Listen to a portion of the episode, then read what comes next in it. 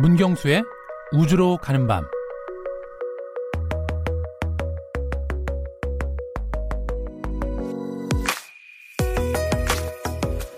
제미니 계획을 통해 미국은 우주 경쟁에서 소련에 근소하게 앞서기 시작했습니다.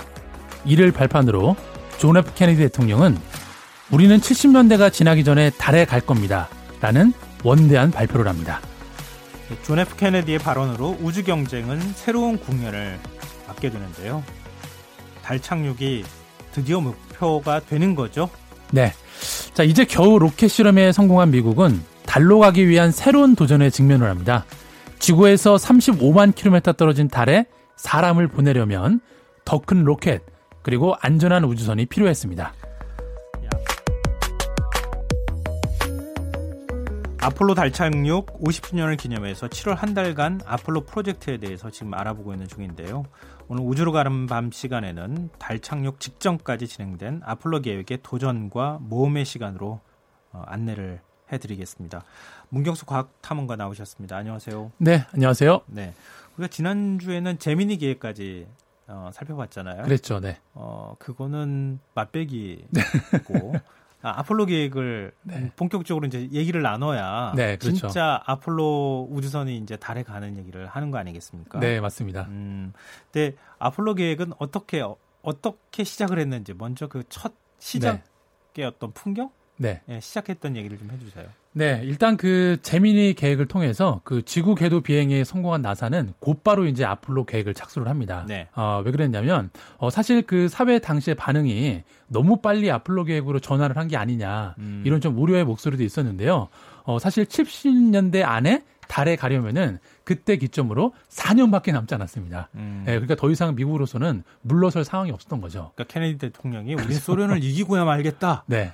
우린 70년 안에 70년 안에 네. 그러니까 70, 69년이 마지노선인 거죠. 네, 70년 그렇죠. 그렇죠. 네, 70년도까지 네. 아, 우리는 달로 보내겠다. 네. 이렇게 하고 나니까 막 계획이 막 거의 콩 볶아 먹듯이 막 분주하게 막 움직였던 거 아니에요? 그렇죠. 당시 뭐 미국 내 국민들의 반응도 너무나 뜨거웠기 때문에 음. 이거 안 가면 큰일 나는 거였죠. 네. 근데 이게 아폴로 계획이라고 하는 게요. 네. 어, 아폴로 1호부터 시작돼서 10 7호까지 가죠. 17호까지 가는 거예요. 네. 그러니까 그걸 지금 저희가 한 단계 한 단계씩 설명을 좀 드려야 되는 상황인 거잖아요. 맞습니다. 네. 그러면 아폴로 1호라고 하면은 네. 저는 가장 그 떠오르는 게 네. 아폴로 1호의 승무원 3명이 그러니까 네. 우주 비행사 3명이 한꺼번에 숨지는 안타까운 사건이 기억이 나요. 네, 맞습니다. 그 시작 초반에는 분위기가 되게 좋았는데요. 네. 어, 사실 아폴로 계획이 시작됨과 동시에 이 아폴로 1호 발사 한 달을 앞두고, 앞두고 나서 네. 그 지상에서 그 사령선 성능 실험을 그 하던 와중에 내부에서 화재가 발생했습니다. 음. 네, 그런데 그 발화 원인이 그 내부에 고압산소가 너무나 많이 있었는데 이 사령선의 전원을 켜는 순간 스파크가 발생해서 아. 네, 내부에 화재가 발생했는데 어, 내부랑 외부의 그 압력 차이 때문에 해체 문을 열지를 못한 겁니다. 그래서 너무나 유능한 우주비행사 3명이 예, 거기서 사망을 하는 바람에 예, 아주 아폴로 프로젝트가 이게 정말 하는 게 맞냐 안 맞냐 이런 어떤 논란까지 불러일 정도로 아주 큰 사고였죠. 그러니까 원대하게 계획 잡아놓고 자 네. 1호 시작입니다. 딱 그렇게 해서 아폴로 1호 프로젝트가 시작이 되는데 네. 우주 비행사 3명이 한꺼번에 사망하는 그렇죠. 안타까운 사고가 발생하니까 네. 와 이거 정말 해야 되는 거야. 그렇죠. 여론이 너무 안 좋아지다 보니까 네, 달에 갈 수 있기는 한 거야. 네. 뭐 이런 이제 사람들의 어떤 비관론 같은 게 생겨났을 것 같은데요. 네. 근데 그거 그게 오히려 더 또 전화 이복이 되기도 했다고. 네, 맞습니다. 사실 하더라고요. 그 그때 사고를 기점으로 해서 네. 어 이제는 그 우주선을 완전히 재설계를 했습니다. 아, 네, 다시 네, 네, 그렇죠. 아, 그런 사건이 다시는 발생하면 안 돼. 그렇죠. 아, 네, 그래서 앞으로는 내부에 어떤 문제가 생기더라도 해치가 7초 안에 자동적으로 열리게 만들었고요. 또 우주복의 소재도 불에 잘 안 타는 유리 섬유 소재로 예, 전환을 했습니다. 아, 그또그 안타까운 사건이긴 하지만 그 그렇죠. 그 이후의 계획에 또 네. 굉장히 중요한 교훈 같은 걸 남겼네요. 네, 맞습니다. 근데 이제 그 아폴로 계획을 추진하기 위해서는 1호 네. 때부터도 마찬가지겠지만 네. 어, 결국 달까지 가는 로켓 그렇죠. 지구를 벗어나서 네. 거기까지 가려면은 엄청난 추진력이 필요했을 거 아니겠습니까? 맞습니다. 네. 그러면은 이전하고는 다른 네. 그냥 굉장히 새로운 형태의 로켓을 개발했었어야 됐을 것 같아요. 네, 맞습니다. 일단 그 사령선이랑 착륙선 그 안에 우주비행사 3명을 태워서 네. 달까지 보내야 되기 때문에 엄청 추진력이 강한 예, 거대 로켓이 필요했던 거죠. 그러니까 이전에는 지구 궤도만 이렇게 그렇죠. 도는 정도만 되면 지구 바깥으로까지 그 네. 대기권 바깥으로 나가는 게 주 목적이었는데 그렇죠. 네. 달까지 거리가 얼마나 되죠? 35만 킬로미터. 35만 킬로미터를 날아갈 정도의 로켓이 네. 필요했던 거 아니에요? 네. 그래서 사실 그 아폴로 계획 이전부터도 이런 거대 로켓을 만들어야 되겠다라는 계획들이 예, 그 내용에 들어 있었고요. 어, 그래서 아마 그 Saturn V 로켓 그 당시 쓰였던 로켓인데 이 로켓이 아직까지도 어, 지난 50년 동안 역사상 가장 거대한 규모로 만들어진 로켓이라는 이 부동의 1위를 여전히 지키고 있습니다. 아, 그 지금 우리가 어, 알고 있는 로켓의 형태하고 큰 차이가 없는 거죠? 네, 큰 차이는 없는데 네. 일단은 그 규모 면에서 그냥 압도적이라고 보시면 됩니다. 어, 일단 그 길이가 110m가 넘었고요. 110m요? 네, 그리고 그 열, 그 로켓의 그 직경이 약 예. 10m 정도 됐고, 어, 총량이 무려 2,700톤 가까이 됐습니다. 와, 어마어마하네요, 정말. 네.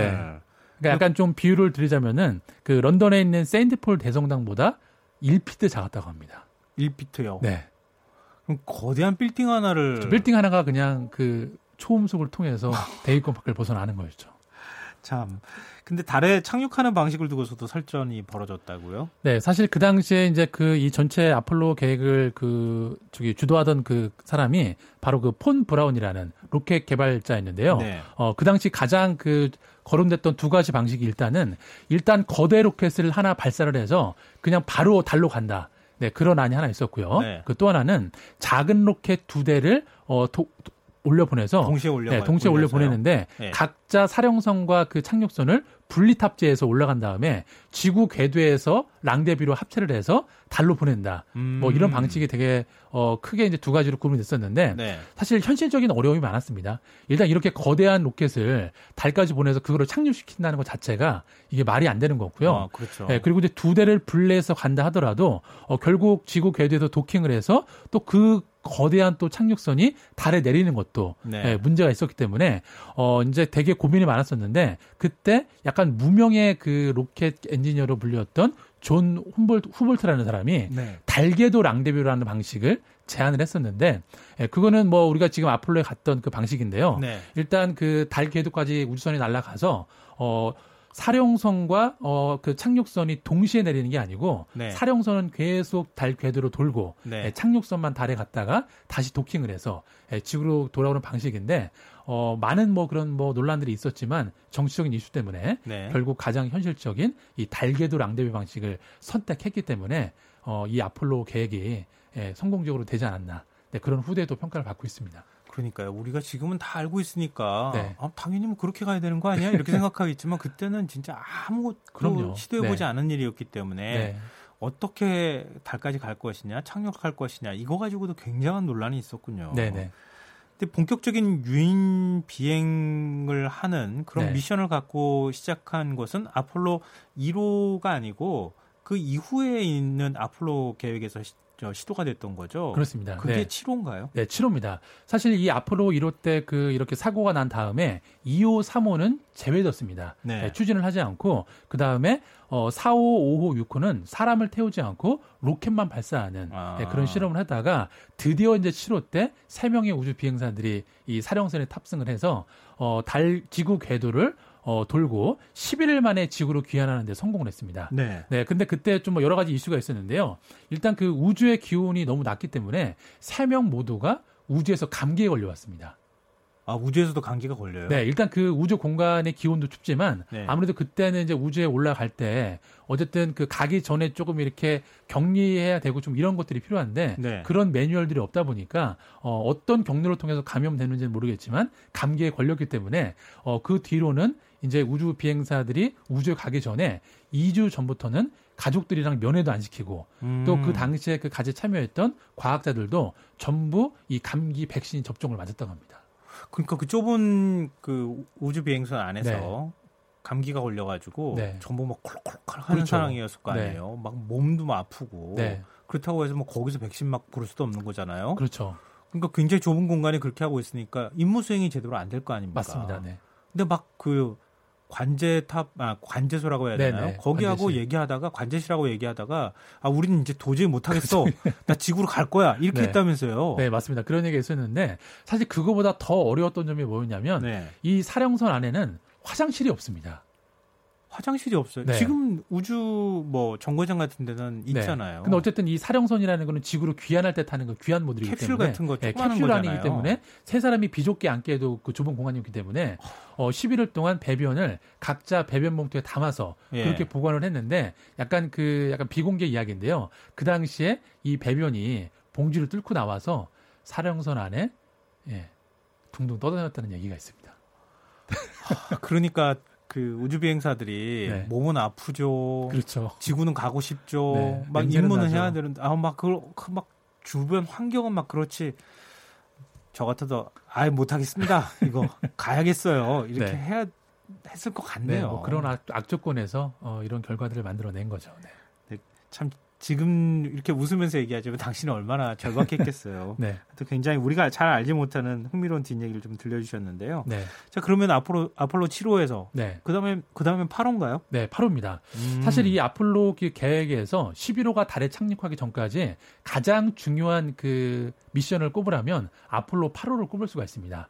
자, 당시 그 아폴로 8호는 8호까지만 하더라도 원래 그 지구 궤도를 비행하고 지구로 귀환하는 게 미션이었는데요. 네. 어, 이게 달 착륙선 그 개발이 너무 늦어지니까 이 로켓 개발 총 책임자였던 폰 브라운 박사가 네. 다 기존의 계획을 다 취소시킨 다음에 무조건 이번 아폴로 8호에서는 달 궤도를 선회하고 지구로 돌아오는 걸로 미션을 바꾸자. 라고 해서 우주 비행사들도 갑자기 상관이 호출을 해서 네. 당장 16주 뒤에 달에 갔다 오라고 하니까 되게 황당했죠. 그런데 어 어쨌든 그 무사히 돌아왔습니다. 돌아왔 돌아와서 아주 그 영웅 대접을 받았는데요. 네. 어그 당시에 그 타임지가 그 해마다 올해의 인물을 선정하는데 보통 한 명을 선정하잖아요. 네. 근데 예, 의례, 의례적으로 이 세 명을 동시에 예, 올해의 인물로 선정을 했는데 어, 그럴 만한 이유는 있었습니다.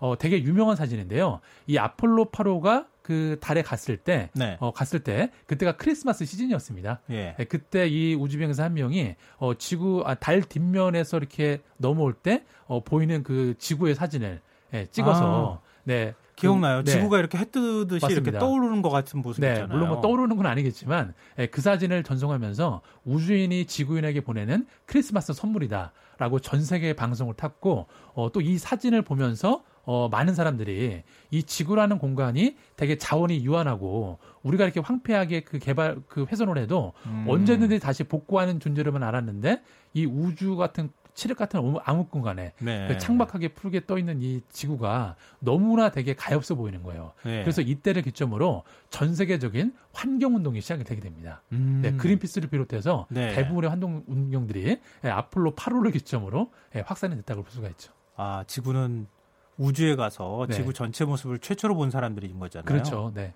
지금 이제 우주 정거장에 있는 사람들은 네. 누가 비유를 그렇게 하더라고요. 야구공을 몇 밀리미터 그 떨어져서 보는 거랑 비슷한 게 지구 모습을 보는 거다. 그렇죠. 우주 정거장에서 보는 네. 거는.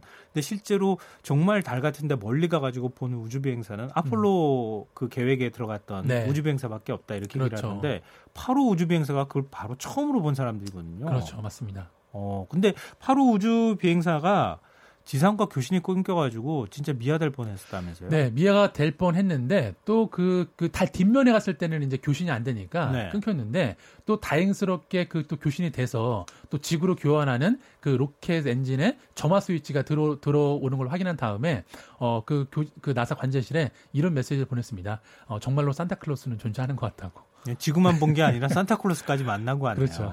재밌네요. 어 그리고 이제 그러면은 어, 그 다음 아폴로는 메토로 넘어갈까요? 이제 아폴로 9호 미션이 바로 이어지는데요. 네. 이 9호 미션에서는 어, 두 명의 우주 비행사가 우주 밖에 나가서 우주 유영까지 성공을 했기 때문에 아, 그것도 또한 최초겠네요. 그렇죠. 최초였죠. 네. 네. 어쨌든 뭐그 뭐, 그 우주 유영에 성공한 것만으로도 충분히 어떤 그 역할을 했다고 볼 수가 있죠. 그리고 그 다음에 그러면 아폴로 10호죠, 이제. 아폴로 10호. 네. 아폴로 10호는 어떤 차이가 있었던 아폴로 겁니까? 10호는 이제 그 몇 달 뒤에 아폴로 11호의 달 착륙을 앞두기 바로 직전이기 때문에 네. 어, 전체적인 리허설이라고 보시면 됩니다. 아, 그럼 11호랑 거의 똑같은 네, 인물을 똑같은 인물로 똑같은 궤도를 돌고 다시 지구로 돌아오는 건데 어, 문제는 뭐냐면 어, 당시 어쨌든 시적 분위기가 누가 달에 첫 발을 내딛느냐 이게 초미의 관심사였기 때문에 이 나사 그 과학자들이 이 우주 비행사들을 약간 그 뭐랄까요 좀 그 의심을 했습니다.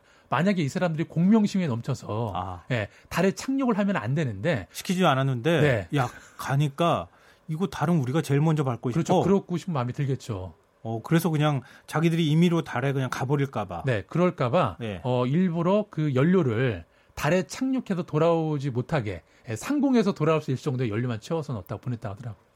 죽고 싶으면 그렇게 뭐 이런 건가요? 굉장히 좀 네, 야, 어쨌든 뭐 그런 게 있었겠죠. 사람은 네. 역시 못 믿는다고 하는 게 네. 그런 건가 싶은 생각도 좀 드는데 네. 그때 달, 달 착륙선 이름이 스누피였다면서요? 네, 스누피였고 또 그 사령선의 이름이 찰리 브라운이었습니다. 그 당시 시대상을 다 반영할 만한 그렇죠. 예, 스누피도 뭐 굉장히 인기가 좋았었던 네, 뭐 미국에서 너무나 인기 있는 캐릭터다 보니까 아 그렇군요. 네.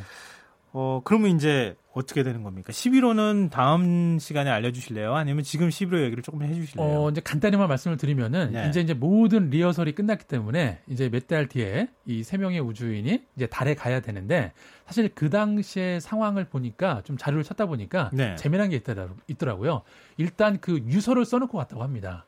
아, 그렇겠죠. 네. 그리고 어, 정부에서도 만약에 달 착륙을 하다가 뭔가 불의 사고로 당할 수가 있기 때문에 네. 대국민 그 성명서까지 다 발표를 해놔서 네, 음. 네, 그런 모든 준비가 돼 있었고 또 가족들한테도 정말 가족들이 제일 심적 부담이 컸겠죠. 음. 정말 우리 아빠가 달에 갔다 못 올 수도 있는 거기 때문에 그렇죠. 네, 그런 어떤 그 뭐 비행사들 그리고 비행사의 가족들 간의 그런 어떤 관계의 시간들을 많이 보내는데 시간을 보냈다 하더라고요. 근데 아까 아폴로 7호 그 감기 걸린 사건이 있었잖아요. 네. 그 이후에는 가족들도 못 만나게 했을 것 같은데. 그렇죠. 예. 그러니까 떠나는 사람도 제때 못 보는 상황 아니었을까. 네, 그래서 뭐 얼마 전에 나왔던 그 우리 우주인 이소연 박사님도 어 이제 그 우주로 국제 우정에 가기 전에 네. 2주 전부터 격리가 돼서 아 그게 그때부터 시작해서 네, 그때부터 시작된 겁니다. 네. 아, 참 한번 달에 가는 게 이렇게 어렵습니다. 아, 오늘은 이제 11호 전까지 네. 여기까지만 딱 하는 걸로 하고요. 네. 그럼 오늘 얘기를 좀 정리할 수 있고 네. 하는 곡은 어떤 걸로 준비해 주셨습니까? 네, 오늘은 그 김현철 씨의 달의 몰락이라는 노래를 골라봤는데요. 근데 왜 몰락이에요? 네, 근데 그 되게 이제 그 제가 가사를 보니까 네. 되게 오늘 상황이랑 맞는 것 같은데요.